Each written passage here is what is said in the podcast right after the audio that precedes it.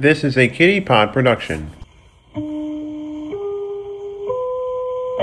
From Television City in Hollywood. Welcome to episode number 150 of the Keep It To Yourself podcast. Just think, we're a half century away from the big 200. But let's focus on the present, shall we? And I shall do that by saying that my name, of course, and as always, is Jason Bullitt. The regulator, innovator, dominator, creator, updater, pussy imitator, assassinator, baby. I'm the hour, the man the power, too sweet to be sour. They call me Mr. Tibbs. I'm your friend.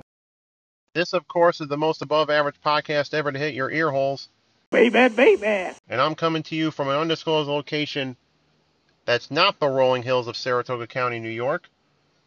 I'm recording this intro on Friday, the 18th of February, 2022, nearing a holiday weekend here in the United States of America. President's Day, as it's called, Washington's birthday, whatever you want to call it.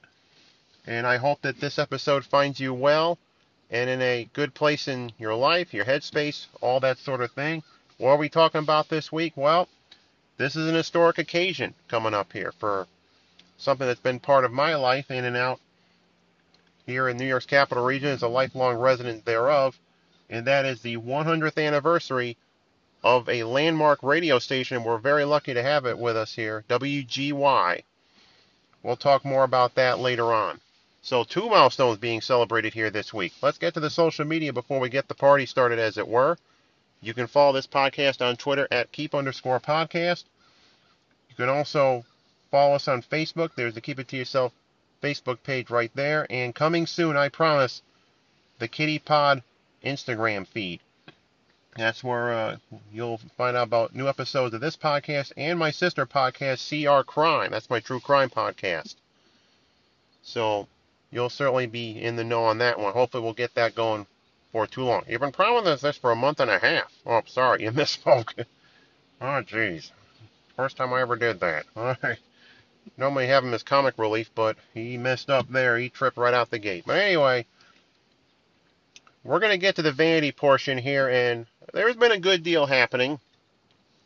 And I've got to talk Super Bowl here. I hate to talk Jason Sports Corner out the gate, but um, I found out on a Zoom chat with only three people, one of whom was yours truly, as I was the host, that my friend Dave had a Super Bowl party going. He was a little uh, leery about having guests over with this Omicron wave, but now that cases, as far as COVID are concerned, are heading steadily down, you know, our governor, Kathy Hochul, decided to loosen the mask mandate.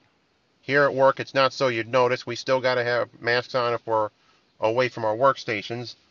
But that's all by the by. So public places, you know, MVP Arena in Albany, where I'm coming to you from today, or nearby really.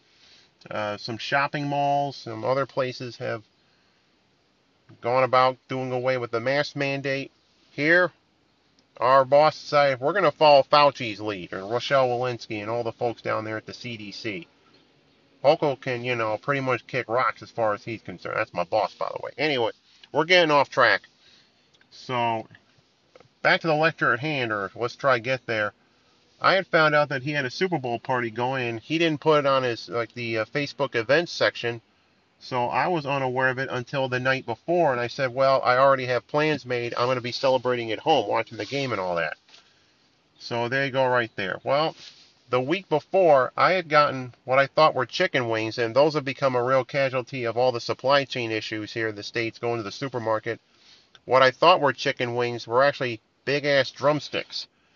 Those are got to be the biggest ass chicken wings in the history of ever, let me tell you. And my dad kept correcting me. He said, I'm recording my car. I don't know if you heard that beep. I'm actually back in my quote unquote mobile recording studio. I'm back to doing that now. I'll explain why later. So we had the drumsticks, tossed them in the, you know, got them in like uh, barbecue sauce. We put them in the wing sauce that I had gotten the day previous at the this certain big box supermarket chain. Definitely not a sponsor. Got some mozzarella. Oh, we didn't get mozzarella sticks. We had jalapeno poppers. Got that before, and that was a nice little night right there. So I'm I'm stumbling here, folks. I apologize. But anyway, let's get to the game itself. I thought you know the Super Bowl was going to be a letdown. We had those four exciting games during the divisional playoff Then we got the conference championship. We thinking, oh, this is going to be a major letdown. Those two were absolutely fantastic. But now we got the Super Bowl and worried, well, the biggest stage of them all, this is going to be a letdown. It was just going to be your average Super Bowls, which would make that a letdown in and of itself. But things got exciting towards the end. I was hoping Cincinnati would win it. They were the underdogs going in. Joe Burrow, uh, second year quarterback, two years removed from a national title. I don't know how many, there's like a few quarterbacks who have won both a Super Bowl and a national college championship, have those on their resume. But it was not to be for Joe Burrow. Matthew Stafford really benefited the change of scenery. Jalen Ramsey, Odell Beckham Jr. Those guys got in there right at the end. It wasn't exactly two touchdowns in 13 seconds for the Buffalo Bills like in the AFC divisional playoff, but it was an exciting end to the Super Bowl. Aaron Donald really showed his stripes. Cooper Kupp is your MVP, and the Los Angeles Rams have their first title since they are in St. Louis. The greatest show on turf, Kurt Warner and all that. And by the way, Dick Vermeil, congrats to him getting into the Pro Football Hall of Fame this summer. So it was a great game. It was a great playoffs. That was a very exciting end. I know 18 games of the regular season. I don't know if we're going to have an encore this season. It's going to be a tough act to follow, let me tell you. So that's been it. As for trying to talk with members of my family about what's going on with housing and all that, with you know what happened, what's going to happen to my accommodations once my dad passes away. I'll be talking to my sister about that, and here's hoping she don't wig out. Well, if you talk carefully about it, there's no reason you should. Okay, there you go. It's good advice. At least you're helpful for once. Well, thank you. All right. Now, kindly go away.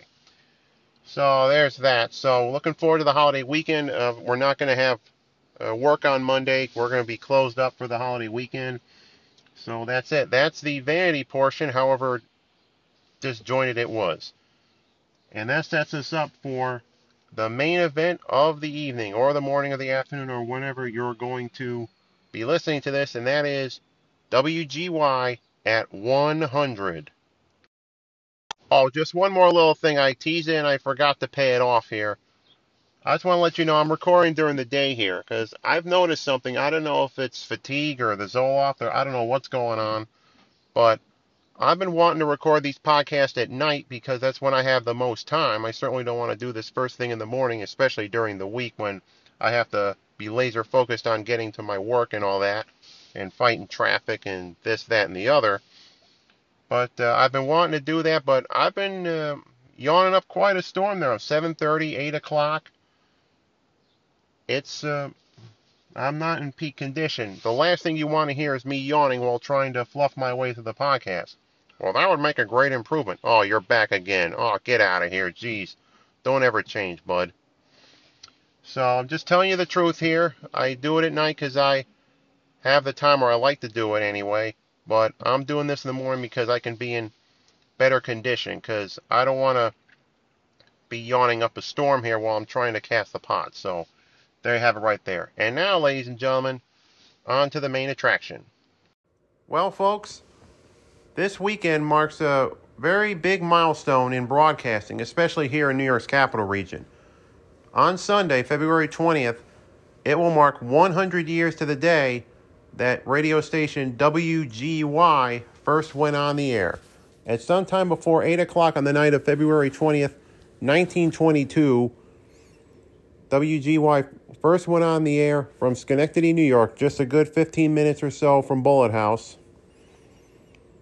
And Kolin Hager was the first person heard on the air signing on the station saying that WGY stood for, well, W stood for wireless, G was for General Electric, who would own the station for many, many years, and Y for the last letter of Schenectady. It's still going 100 years later, and I'm very excited to be celebrating this milestone. Well, in one way or another, but in any way, I found out that WGY was getting the centennial celebrations going. I found there was a podcast that I've listened to. If you're into broadcasting history like I am, especially in this area, may I recommend a podcast called Wireless 100 Years of WGY. Mike Patrick, who is an anchor and has been in that position for over a decade, has been interviewing as many of the historic voices that have graced the airways of WGY. Guys like Bob Cudmore, for example, I was listening to that on the way home from work tonight. Aaron Brobeck, a news anchor who was there on 9 11 when it happened.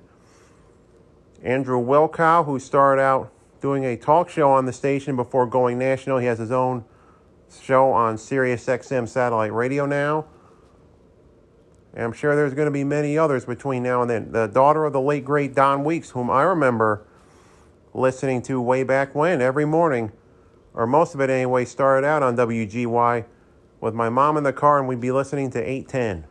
And WGY was kind of a constant companion for your boy when he wasn't in school or whatnot or out and about. Don Weeks in the morning, he had been on the air from 1980. He retired in December of 2010. He was going to have his last show be on Christmas Eve that year, but his doctor says, You may want to scale that back there, bud. So, two days after that milestone, he went off the air for good. If you remember me with a smile, I did my job. Thank you. Thank all of you. God bless. I have many great memories of listening to the man called Uncle Don. A lot of great segments. Of course, there was always the news and, you know, gabbing around with the guys who were tasked with doing the morning news, of course. But there were great segments like Karnak the Magnificent, or at least his takeoff of saying that great segment from the Tonight Show with Johnny Carson, tabloid news headlines, the philosophy of the commute with Mikey Akabuchi, and of course with pre-recorded applause and then some booze thrown in seconds later. Polarizing figure if ever there was any. Uh, what else? Pete Franklin, this cab driver in New York, wacky hacky, the Gabby Cabby. The top five list, like Dave Letterman's, but just as funny in half the time, or at least he so put it. A lot of memories. I remember emailing Uncle Don when he found out that he was retiring. I said, "Hey, thanks for all those great mornings way back when, man. Sure gonna miss you on the air." And Don Weeks unfortunately passed away in March of 2015. A lot of great voices uh, from before I was born. Guys like Bob Cudmore, Howard Tupper, Earl Pudney. Um, who else? Uh, Ellie Pankin, one of the first females on WGY. A guy named Al Yaffe Lombardo, whom I don't know from Adam. And of course, I started listening. They started getting into like syndicate programming, like uh, Rush Limbaugh and that. Kim Komando. This is like the early days when I was on the internet, so they make for good listening on weekends guy named Ed Martin Saturday middays, Joe Gallagher on Saturday mornings. There were some controversial hosts too. One I remember was a guy named J.R. Gach. I've never told this story, but I had Don Weeks for the clean stuff coming home and a rather controversial figure in PM Drive accompanying me while I was with my dad in the coffee truck or at home, you know, doing my homework and whatnot. He was controversial. I don't know if it was an act or if if this like you just flip the switch. Once he's on, he's on. But I uh, had the honor, looking back now, of meeting him twice when he was out at the Stewart shops here, and they were doing the fundraiser and doing remotes for the Christmas Wish campaign, which they would do every holiday season. They don't really do that anymore. Some other cluster of radio stations around here has taken up the mantle. So you know, met the guy, shook his hand, got a sign up, got a sign little publicity card and whatnot, and that was it. You know, that's how it was. I found out, I came home, I was a sophomore in college at the time. I could still get WGY at Castleton.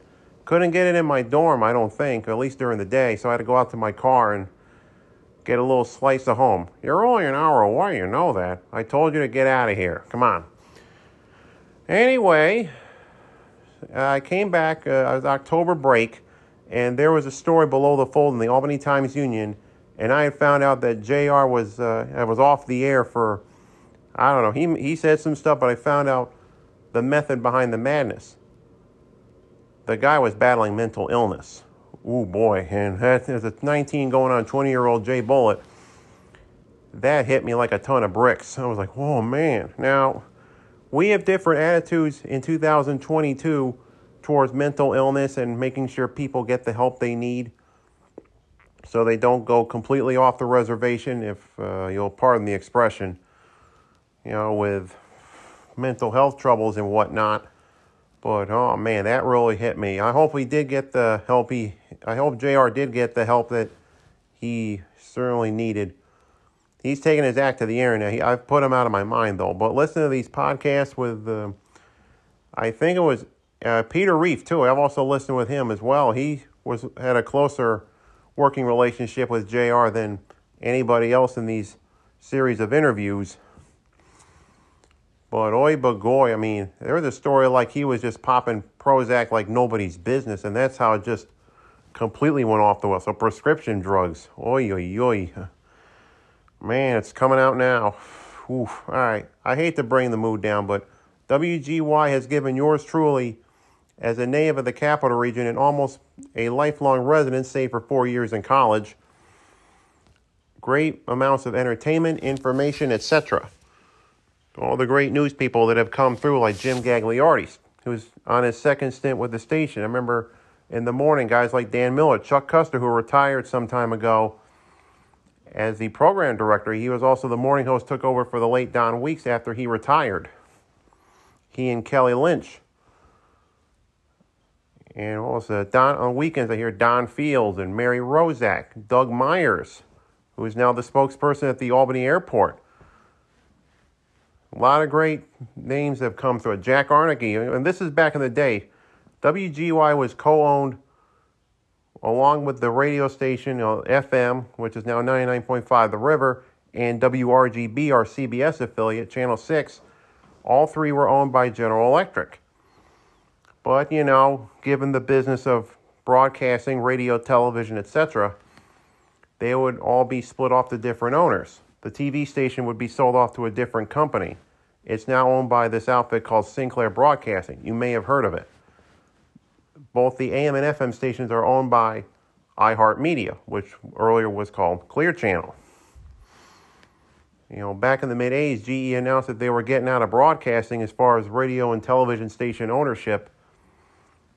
And, you know, they were going into buy NBC. So they were getting in on that whole deal. So, on that note, I just wanted to share some memories of Don Weeks and WGY and all those people. I got one story right here with Uncle Don. I remember listening in the morning, too. I mean, just getting up 5 o'clock in the morning as a teenager. I'll just be lying in bed. I have my little radio on my nightstand or wherever. And they'd have like uh, WGY Daybreak, have all these features, the news, of course. And they would have Paul Harvey's Rest of the Story would be the last thing on before the Don Weeks show.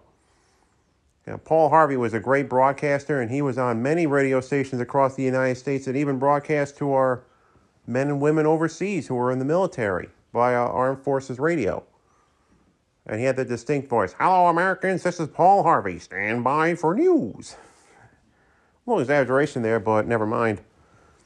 And Paul Harvey would come on twice a day with the news thing. At the 8:30 news, before they got the local section and they would do Paul Harvey, News and Comment. And then they would do a longer segment.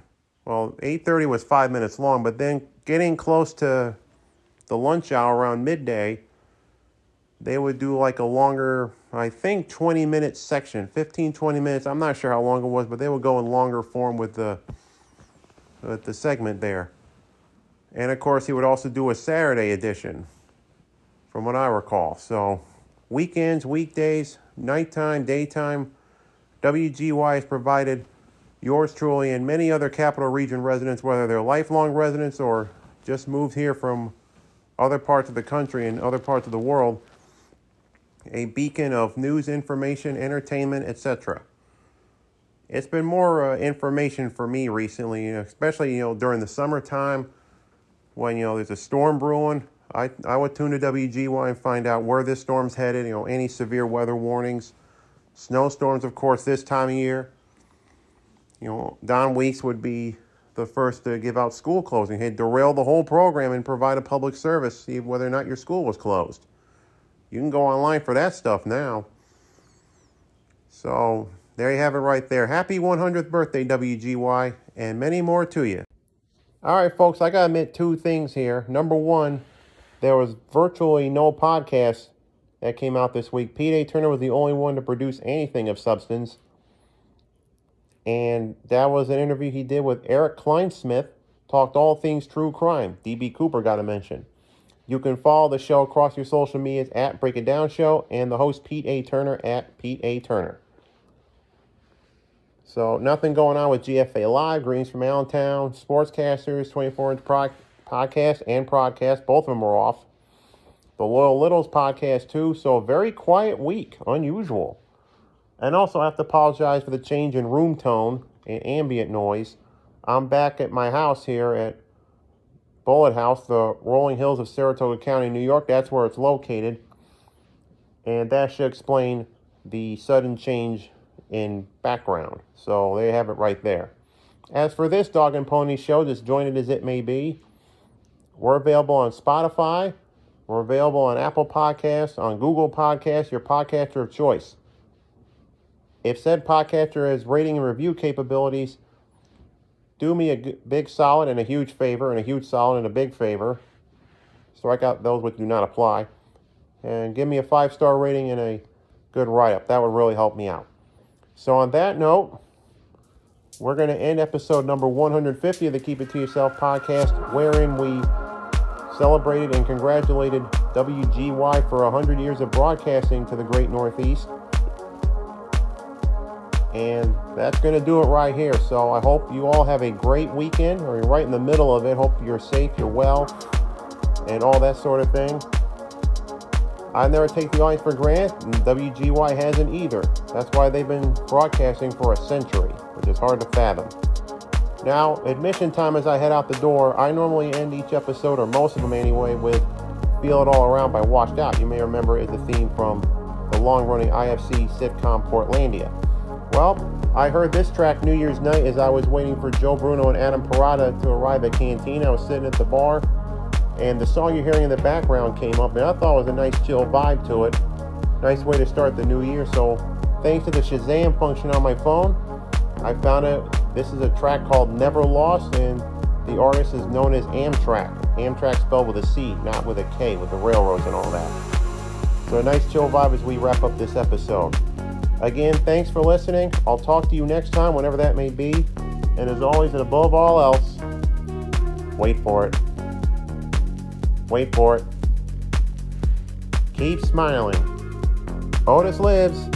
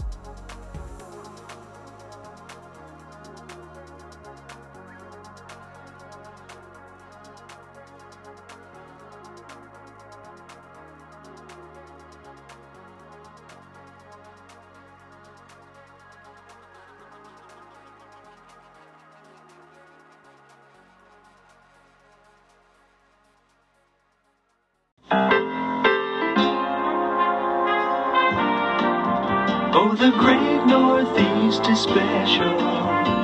Come on and share the fun. And we're proud to spread the feeling on Radio 81. Yeah, we're proud to live in the great Northeast. WGY. Sit, boo boo, sit. Good dog.